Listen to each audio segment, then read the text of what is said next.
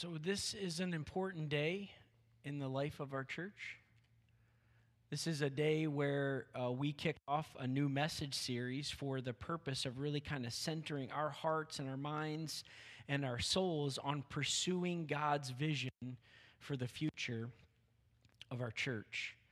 Now, this message series is not intended to give you the vision for our church. That's not what this series is, because together as God's people, as this body of believers called together in this time and in this place, we're going to walk through a process in the upcoming weeks and months to help us together discern where is God leading us. So, this series is not intended to say, here's the vision of our church. Are you in or out? This is a, a, series really intended to say, Are you in for the process of together discerning what God is asking us to do in the future? This is a really important series for us because vision is critical for our church. We need to know what God wants us to do in the future so that we can give everything that we are and everything that we have to God's vision for the future of Lakeview Church. That would have been a great place for an amen. Kids, you're going to have to help me out again. I thought the adults were catching on, but we're going to have to we're going to have to work on it some more. So it's really really really important for us during this time to lean into this. Now some of you might be saying what is vision? Well, vision can be defined as a clear and compelling picture of the future that drives us to take action. In other words, we see something out in the future that forms a destination, a place that we want to go together, and we see that and we want to go there so desperately that it actually drives us to unite together, to take action, to put our hands to the work, to see our church actually move forward to accomplish what God has put in front of us to accomplish. Andy Stanley says it this way He says, Vision is a picture of what could and should be. That there's a time in the life of a body of believers where we start to see what could be true in the future, how our community could be different and better, how our church could be different and better. And at some point, that picture of what could be true in the future grips our heart, and it actually becomes what should be true in the future. And it grips our heart so much that we're willing to make hard decisions we're willing to step out of our comfort zone. We're willing to take daring risks so that we can actually move forward into everything that God has for us. That's what vision is. And I think it's time for Lakeview Church to discern a new vision for the future.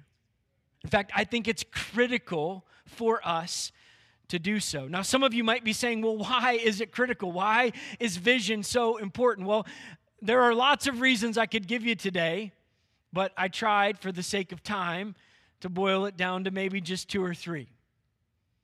So, one of the reasons vision is important is because without vision, we might think that our current reality is our final destination. In other words, we might be tempted to think that we've already arrived and that this is as good as it's going to get, and all we just need to do is kind of hold on to this until Jesus comes back or we cease to be as a church. And I just want to let you know that's not acceptable. We're not going to live in our current reality and assume that we've gotten where God wants us to go. No, we have a future to pursue. Now, we can look back over the history of our church, and we ought to with, with thanksgiving and gratitude. God has been so faithful. This church was founded in 1960, and we can look back over our history and we can see moments and seasons and times where God was clearly blessing this church. People were coming to faith in Jesus. Their lives were being changed. People were being called to ministry. People were being sent out to serve both in this community and around the world. Right? That's part of what was happening in this place. And we should be thankful for that. God's been so very good to us. We can look back over our history and we can see moments where maybe it didn't seem like the blessing was there. Maybe it was a little bit more of a challenge. Maybe there were a lot of difficulties. In fact, we can look at moments in our history and we can say that season, that moment, that situation was flat out wrong. It didn't honor God, it didn't live up to what God intended for us as a church. I just want to let you know every church has that. We're not unique in that. Every church has moments in their history where they can see God's blessing, and they have moments in their history where they can see where they got off track as a church. It happens to every single church. And so we take our history, the, the, the ups, the downs, the highs, the lows, the good, the bad, the ugly, and we put it all together and we realize that here we are today on August 9th, 2020, 60 years after our founding as an organization, and we know that God has preserved this church. He's protected this church. He's kept this church here, which just begs the question why would God do that? Is it just so we can hold on to what we have today? Or is it because God has something that He wants us to accomplish as we move into the future? I believe it's that. And that's why vision's important. We must pursue God's vision because where we are today is not our final destination. God has kept us as a church because He has something He wants us to do. And I think it makes a whole lot of sense for us to commit together to pursue God's vision for our future. Vision's important because our present reality is not our final destination. It's also important because without vision, we will lack unity. We will lack unity if we don't have a vision. Right? When, when a church doesn't have one clear and compelling picture of where we're supposed to go together, then individuals and little pockets of people feel free to develop their own vision of where the church should go. This is the church of a thousand visions. And what happens when you have a church of a thousand visions is that you have a church that's kind of driven by special interest groups. You get a little pocket of people who think this is what the church should do, and so they row in that direction. And then you got another group of people who think the complete opposite picture is where we should go, and they row in that direction. And you have a thousand of those directions going, and guess what happens to a church of a thousand visions? It goes nowhere, it's stuck. And guess what happens to stuck churches? They don't maintain and they don't grow church of a thousand vision over time it will decline and it will diminish in size and in influence and it won't live up to what god has for that church to accomplish so, what we need and why we must pursue God's vision is because we need one picture that we all look at and say, that's the picture we are pursuing, so that we can all row in the same direction. Because if we do that, we will actually go somewhere. We'll get, we'll get momentum. We'll get movement. We'll be pursuing one picture of the future, and we'll all be pulling in the same direction. And God will help us go where He wants us to go. Without vision, we will lack unity. I'll give you one more. Again, I could give you a lot more, but I'll just give you one more right now. Without vision, we will not maximize our fruitfulness. Every church is given a limit, limited number of people, a limited number of dollars, a lim- limited number of resources, and it's our job to make the most of everything that God has given to us. To take every resource, people, time, treasure, talent, and employ it to produce the greatest return for the kingdom of God. That's what we're called to do. That's what it means to be strategic. That's what it means to maximize our fruitfulness. And we're actually called to do this. Now, not every church gets this, but I believe in this church that you're going to get this. You're going to understand this. Not every church does. That's why eight out of every 10 churches in the United States is plateaued or declining, because not every church gets this. But we're going to get it here. Matthew 25 is a teaching of Jesus where he talks about the parable of the talents. One of the things that churches do over time is they talk about being faithful and by being faithful, what they mean is we show up, we keep the lights on, we keep the doors open. And that would be great if that's what Jesus wanted for the church. But Jesus did not say, I'm going to build my church so they can keep the doors open and the lights on. That's not Jesus' intent. Jesus' intent is for us to actually produce a return for the kingdom of God. That's why we are here as a body of believers. We are actually called by God to be productive for God's kingdom endeavor in this world. That is the measure of our success as a church. So we don't get to roll forward 10 years, and if we're still here, maybe less of us, but the lights are on and the doors are still open, we don't get to say, We succeeded. No, that's not success. Success is seeing more and more people come to faith in Jesus Christ, have their lives radically changed by His grace and power, being raised up and sent back out into this world to be on mission with Jesus. That's what it means to be successful. In Matthew chapter 25, Jesus says there are three servants, and the master gives each of them a set of talents, money, resources.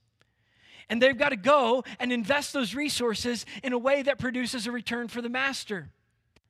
Now, there were two servants in the story that get identified as good and faithful servants. And guess which two those are? They're the two that produced a return. They took what God gave them, they invested it, and when they came back to the master, they were able to give more back to the master because they were faithful and fruitful with what the master had given to them the one servant who just maintained, took his talent, buried it in the ground, said, my master's going to be so proud because I'm going to give back to him what he gave to me. That servant was called wicked and lazy. So we've got 60 years of history. God's been so good to us as a church, and it's wonderful. But if we take that and we bury it in the ground and just say we're just going to hold on and maintain, that's not faithfulness. That is not faithfulness. If we are trying to preserve our past or build some kind of monument to what was before, or create this place to be some kind of museum where people can come and remember the good old days of yesteryear, we are not being faithful to the God who founded this church and preserved this church through the highs and lows, the ups and downs, the good, the bad, the ugly, to bring us to where we are today. We are here today because God wants us to be fruitful in the future. And I'm just going to open my heart to you just for a minute, just because I'm officially installed now as your pastor, so you get to see the full deal today. It would be inappropriate for me as your pastor to allow you as a congregation to move forward without a vision. I would not be fulfilling the vows that I just made in front of you in that installation service if I said, Yeah, let's just keep doing what we've always done. Let's just preserve everything as it's always been and let's not push forward into what God has for us next. It'd be inappropriate for me to allow you to do that, just as it would be 100% inappropriate for you to allow me as your pastor to not push for that. So I just want to let you know I'm going to push you not to go back to the glory days. I'm going to push you to go forward because I'm here because I actually believe God wants to use us to bring transformation to Marion and Grant County. So I'm going to push you, and you ought to push me. You ought to push me. If you find me being too conservative, too comfortable, not daring enough, you ought to push me. I love my brother Dave Bellamy. I saw him. There he is, right there. I love that bald head, sir. Oh, man. Every week, this guy pushes me. We got to grow younger, Pastor. Don't just, don't just do stuff to keep the old people happy. How old are you, Dave? How old are you? 86 years old. Pastor, don't do stuff to keep the old people happy. We have to reach younger people. Thank you, sir. You have to push me just like I'm going to push you because the future that God has for us, that's what we got to run after. And it's so tempting to be comfortable, so tempting to take the easy road. But as John Maxwell said in a conference I attended last week, everything worth having is uphill. It's uphill, it's not easy. So if we think that pursuing a future that God has for us is going to be a piece of cake and it's all going to be fun and it's not going to cost us anything, you're wrong. It's going to cost us a lot. But it's worth taking that journey. because God's got something for us to do in the future, and we're going to go there together with everything that we have. Amen? Amen from this side? Can I get an amen? Yeah. Okay. All right. All right, we got a message to preach today. That was just all the introduction to the series. So, vision's important. And so, we're spending the next four weeks really focusing on an Old Testament story, the story of Nehemiah, to just learn some principles and some insights that are going to help us as we enter into this vision discernment process. We're going to walk through this in September. You're going to hear more about as the series unfolds, but we've got vision focus groups that are coming in September. Every single one of you, those of you who are joining us online, we want all of you to be a part of the vision discernment process. Join a focus group. You can sign up for those, and there's going to be more information coming about that as the series unfolds. Okay? So we want you to, to be paying attention for that and be involved in that, be engaged in that. But this story from the Old Testament is going to give us some important principles that are going to position us to be able to discern God's vision together. And this morning we're starting at the beginning of the story where we find Nehemiah as the cupbearer to the king. Now, this is kind of amazing to me that an enemy in exile would be invited into the king's presence on almost a daily basis to be the cupbearer to the king. This is this is a, a role that uh, requires a lot of trust, right? I mean, think about it. If you had your enemy and you brought them to your palace, would you want them in the same room with you all the time? I mean, it gives a great opportunity for the enemy who is in exile in your palace to take you out. So it says something about Nehemiah's responsibility and trustworthiness, that he does his job well in such a way that the king gives him trust.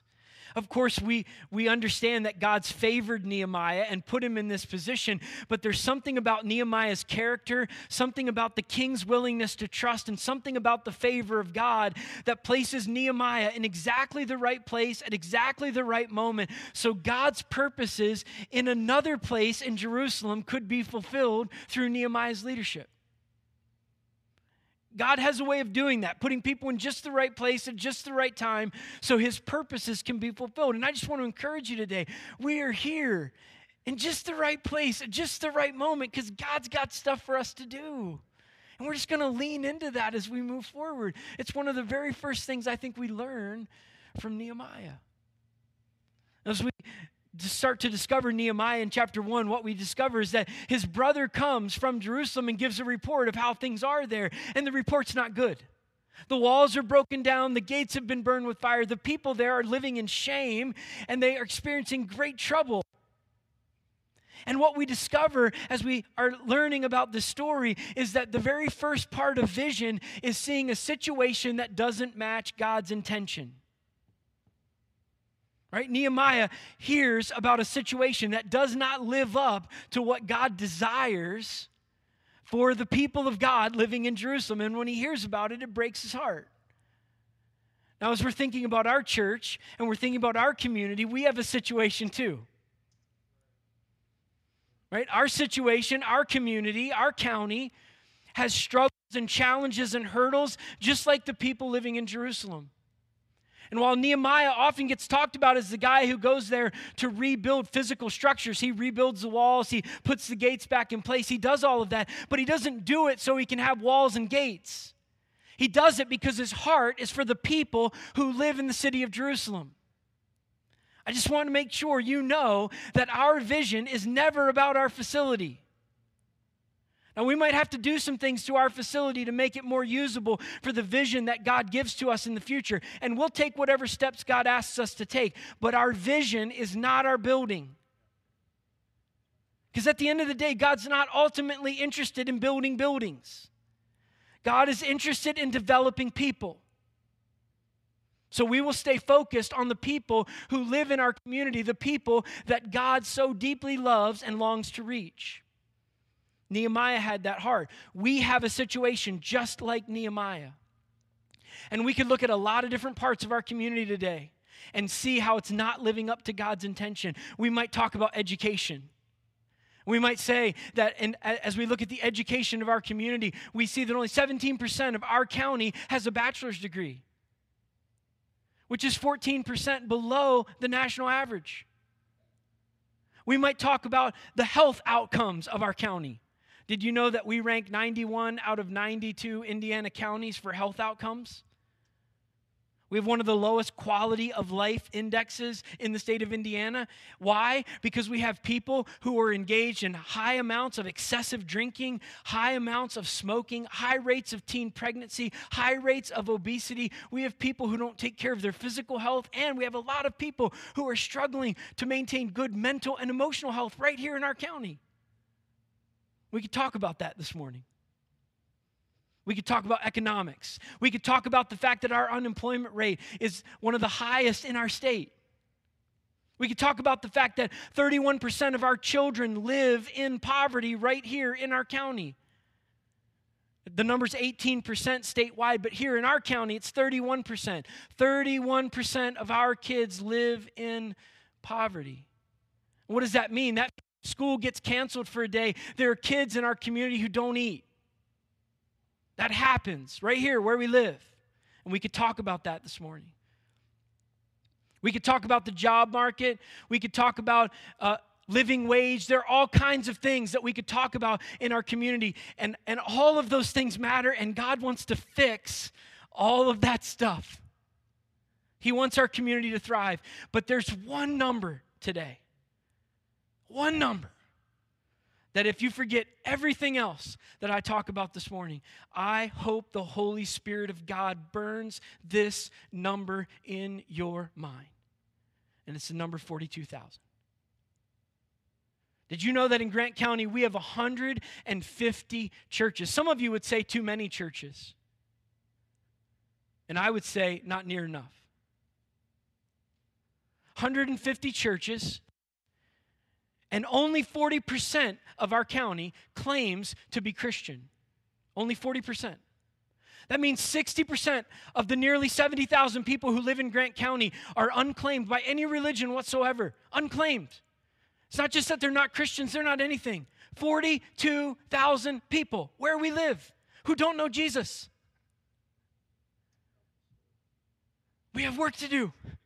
We have a situation. I just want to let you know that's not God's intention. God wants everyone to be saved. He wants everyone to come to a knowledge of the truth. This is God's heart. This is God's desire. We have a situation. And we must let the situation grip our heart. Right? We drive around our community. Do we see just people clogging up the bypass? Do we see people who get in our way at the store? Or is God breaking our heart to say, I wonder if that's one of the 42,000? When you think about your neighbors, do you know their names? Do you know their spiritual condition? Do you know whether they know Jesus or not?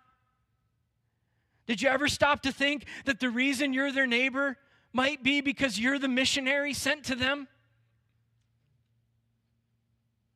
We got work to do. We got a situation.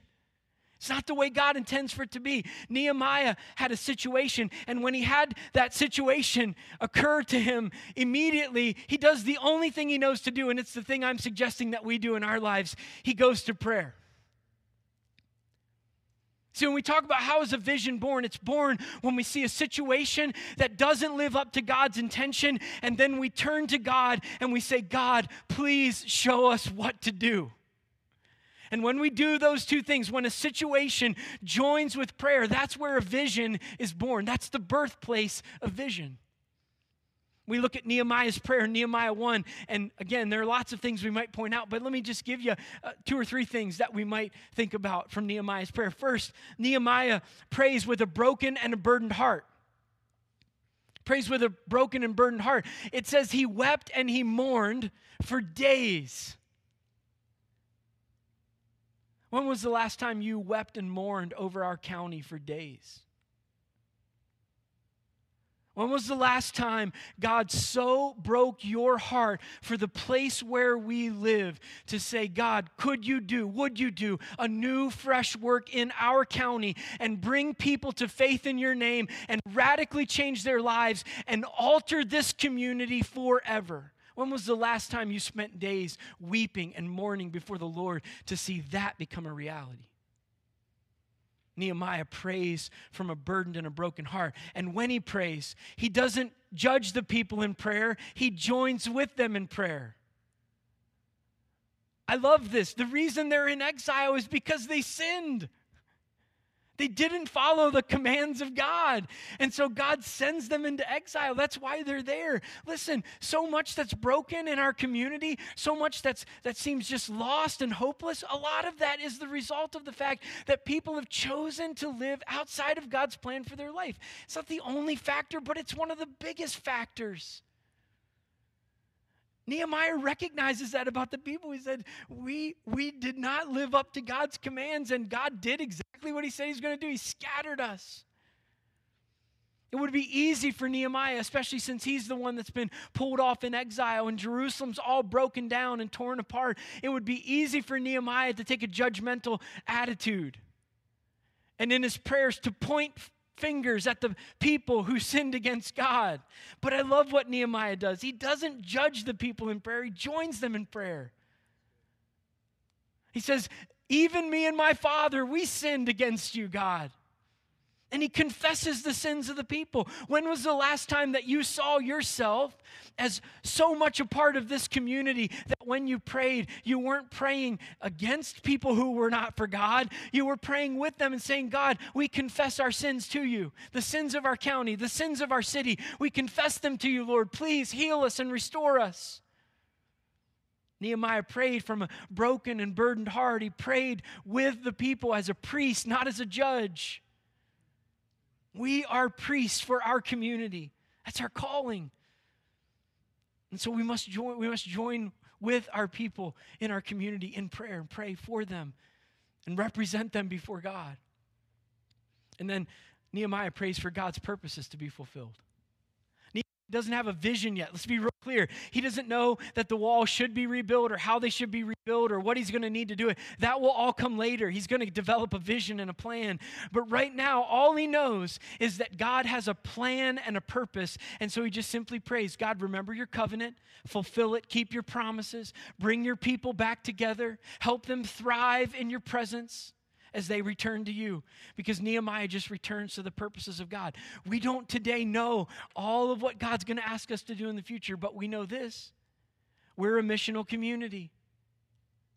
And God has put us here because He wants to see His kingdom come and His will be done in this community, even as it is done in heaven. So we know what to pray for. Pray for the kingdom of God to come. We don't have to wonder, does God want that? 100% God wants that. Pray for that. We know that God wants us to be a gospel community, that we're called by God to proclaim the gospel. So everybody has repeated opportunities to hear and respond to the gospel of Jesus Christ. So pray that God would give you the relationships and the people that you could talk to, and He would give you the words to say, and He'd give you the boldness to say it so that we proclaim the gospel to our community. We know God wants that. We should pray for that. We know God wants us to be disciple makers. So we should pray that God would make us into the very best disciples that we can be and that He should give us every opportunity possible to make disciples of those who are in our lives because He wants us to be a disciple making community. And we should pray for multiplication, for disciples to be multiplied, for new churches to be multiplied, because we know that God has a mission that extends from here to everywhere. Jerusalem, Judea, Samaria, even to the ends of the earth. This is the mission God is on. We don't have to wonder about it. We know it. Let's pray for it. Let's go back and pray for the purposes of God to be fulfilled. And let's pray in faith because we know the will of God. So we can pray with boldness and ask God to do his work. That's what we learn from Nehemiah's prayer. We have a situation. The question is will we go to the Lord in prayer about that situation to say, God, would you change this situation? Would you make it different? Could we be sitting here a decade from now and see that number of 42,000 cut in half? What would that take? What would that require? I don't know. But do we have the faith and the willingness to get on our face before God and say, God, please, whatever it takes, do that. Well, what would it be like 10 years from now if we're sitting in this room? Well, we won't be sitting in this room, we'll be sitting somewhere else. if we got 21,000 people that have come to faith and there's a revival breaking out in our community, wouldn't it be awesome to be celebrating the grace and the power of God changing 20,000 plus lives in the next 10 years? I don't know if that's possible, but shouldn't we be praying for that? Shouldn't we be seeking God for that? See, when we see a situation that doesn't live up to God's intention, the only thing that we know to do right now is to seek God in prayer. Because when we seek God in prayer and we ask God to change the situation, that's where clear vision is born. I don't know what God's going to lead us to do. I mean, there are things God's putting in my heart, and there are things God's putting in your heart. And we're going to get in these focus groups and we're going to share together, and a vision is going to emerge. When we get to the end of the process, we're all going to say, That's what God wants us to do. And when that emerges, we're going to pursue that with everything we've got. But until then, we're going to seek God in prayer about the situation that doesn't live up to God's intention right now. We're just going to say, God, please fulfill your purposes and show us what we need to do next. Because that's where vision is born.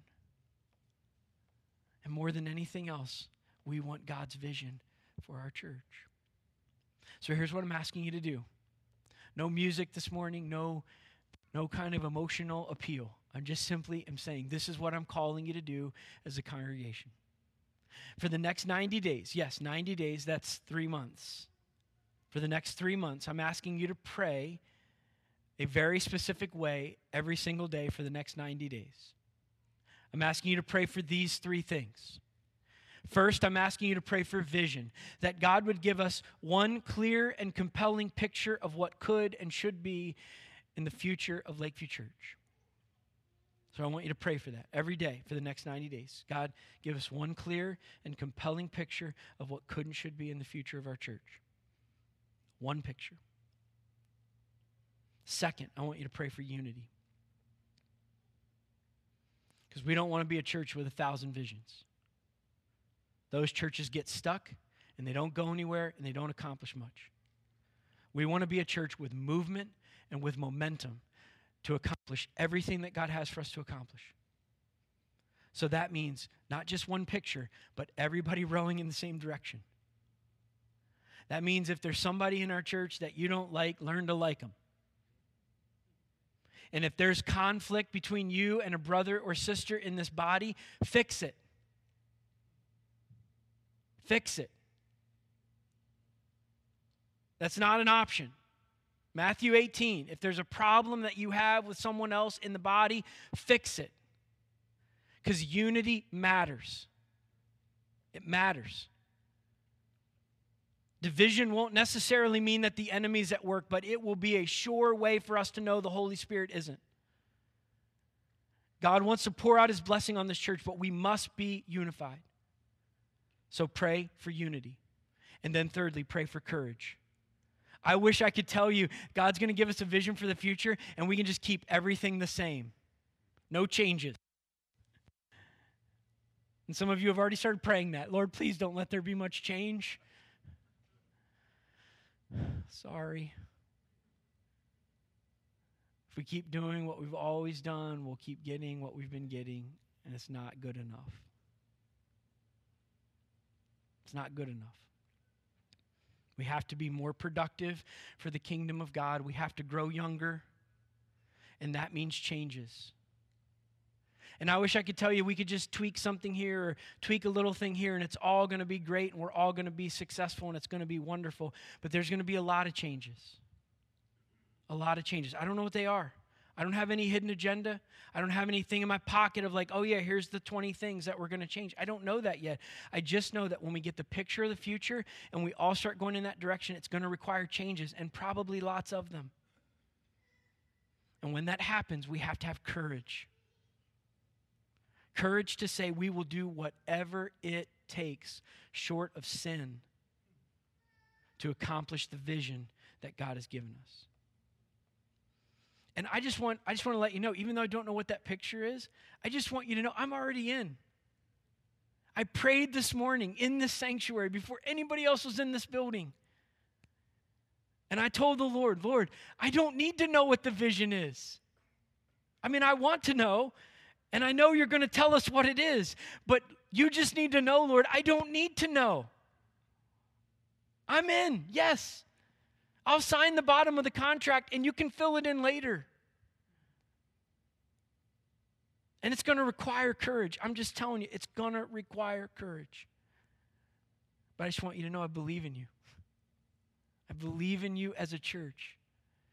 That together we can have the courage to do hard things, to step out of our comfort zone, to make really difficult decisions, to take daring risks, to see the vision that God's given us fulfilled. And when we step across the line, we step from this life into the next one, we're just going to hear what those people in Matthew 25 heard the two good servants. Well done, my good and faithful servants. Enter into your master's happiness. That's what we want to hear. So we're going to run after it with all we've got. And we're going to hear that at the end. So here's what I want you to do at the end. If you're willing to pray for those three things, all I want you to do is just stand up and then I'm going to pray for us, and then Jessica's going to come and give a super fast benediction so you can get on your way. But if you are willing to pray those three things that are on the screen right now, I just want you to stand and say, I'm committing for the next 90 days, pray for these three things. And we're just going to look around the room and see mutual accountability here. Who's agreeing to pray for them? And if you're not going to pray, don't stand. You don't need to fake it. You can stay seated. It's perfectly fine. We want to be a place of honesty and integrity.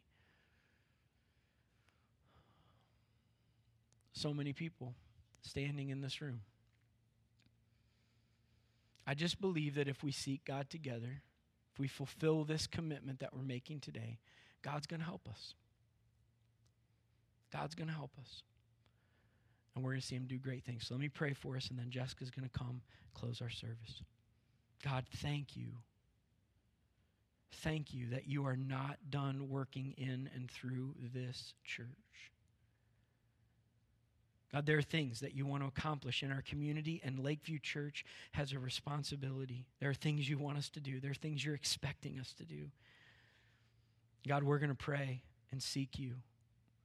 We know that there are 42,000 people who need to be reached in our county. That's a pretty big mission field. So, God, stir in our hearts this week. Don't let us get away from that number. Keep revealing the situation. And as that situation becomes clear, just keep turning our hearts back to you to pray for vision, for unity, and for courage. For vision, for unity, and for courage. And God, I'm going to ask you to do something in us that only you can do.